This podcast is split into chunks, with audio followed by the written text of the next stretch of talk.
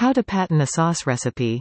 Under specific conditions, you can get licenses for dishes. Patent legislation states innovators can patent any new and useful process, machine, manufacture, or composition of matter, or any new and useful improvement thereof. 35 U.S. C. 101. However, many dishes fall short to fulfill the added needed examinations for patentability, specifically that they are novel, and also non-obvious productions. These actions can assist you identify if your dish is patentable and also, if it is, send your license application. 1. Determine if your dish is unique and also non-obvious. The largest difficulty for many cooks and also various other dish designers that intend to patent their dishes is verifying that their productions are unique and also non-obvious. You cannot patent a dish for a food product that is currently readily available. To get a license for a dish, you additionally require to show the mix of components or the approach of incorporating them created an outcome that would certainly not or else be noticeable. Most specific dish designers discover it challenging, otherwise difficult, to fulfill this problem. Conduct a search of previous license disclosures. A license lawyer or specialist search company can assist you with this procedure, or you can access sources for license browsing readily available via the United States Patent and also Trademark Office, USPTO, site.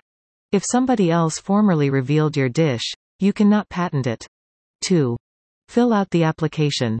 If you assume your dish gets approved for a license, you can use by mail or by utilizing the Electronic Filing System, EFS, on the USPTO site. Because there is an extra cost for applications sent by mail, many license candidates pick to use online. Register for the site by developing an individual account if you do not currently have one. There are three sorts of licenses. Energy, layout, and also plant licenses. Most licenses, consisting of those for dishes, autumn under the energy license group. You additionally require to identify whether you intend to submit a provisionary license or rather use as soon as possible for a non-provisional license. You do not send a vow or statement with a provisionary license application, yet the application enables you to make use of the expression patent pending. After submitting a provisionary application for a license, you have year to finish a non-provisional application to patent your dish. The EFS strolls candidates via the procedure. Be certain your application satisfies minimal needs which you consist of a utility patent application transmittal, Form PTO, IA, 15. 3. Pay application charges. Check the existing USPTO cost routine to identify the declaring charges for your dish license application. The USPTO suggests candidates pay the application declaring, search, and also assessment cost at the time of application making use of a bank card or by digital funds transfer.